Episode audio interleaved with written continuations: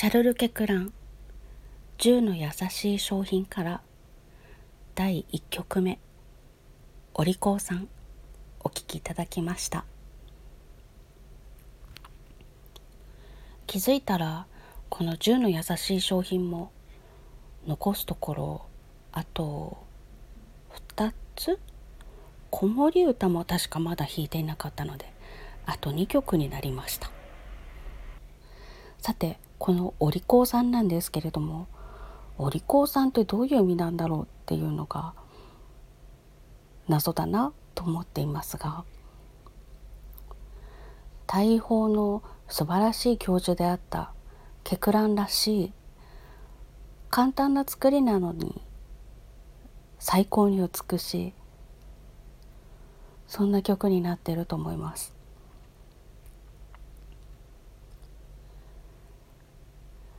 ケクランが授業の中で言っていたことがあるそうなんですが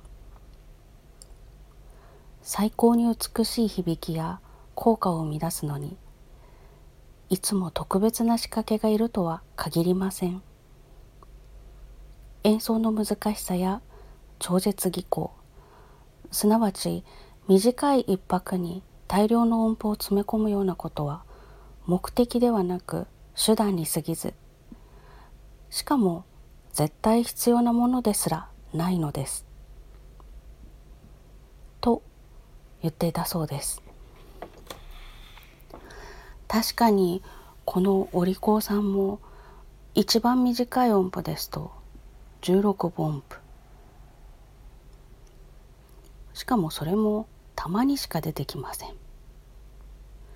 そしてとても音数が少なく一つでも音が鳴らないような打鍵をしてしまうと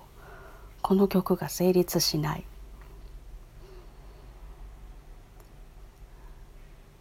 簡単なゆえに弾く人には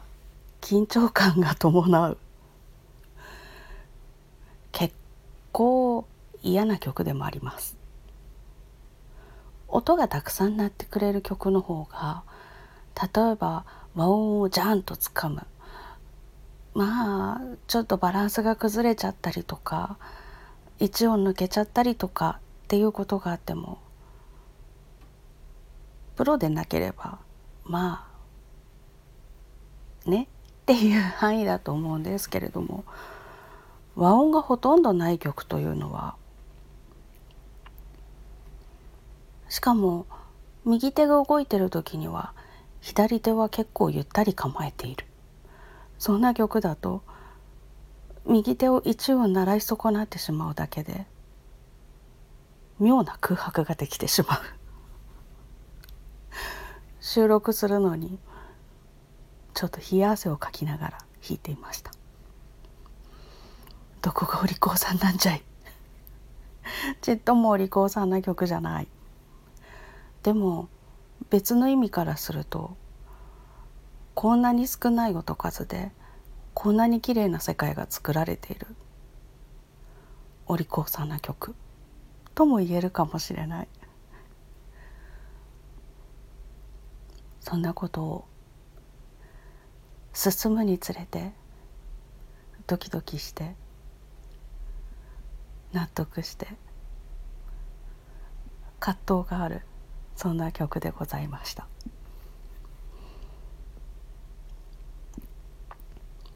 ケクランはどれだけ音数が少なくても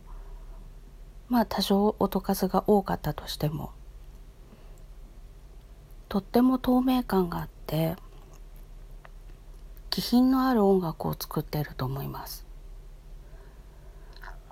その透明感が私がケクランが好きなポイントかな。寺内園夫さんとかちょっとずれますけれどもエリック・サティとかみんな透明感があるんですよね。そういう音が好きなんだろうな。そんなことを再認識したりしつつ冷や汗をかきながらでも綺麗だなぁと思いながら演奏しました。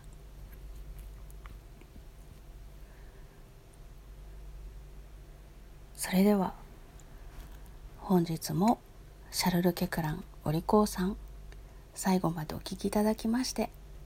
ありがとうございました。また明日。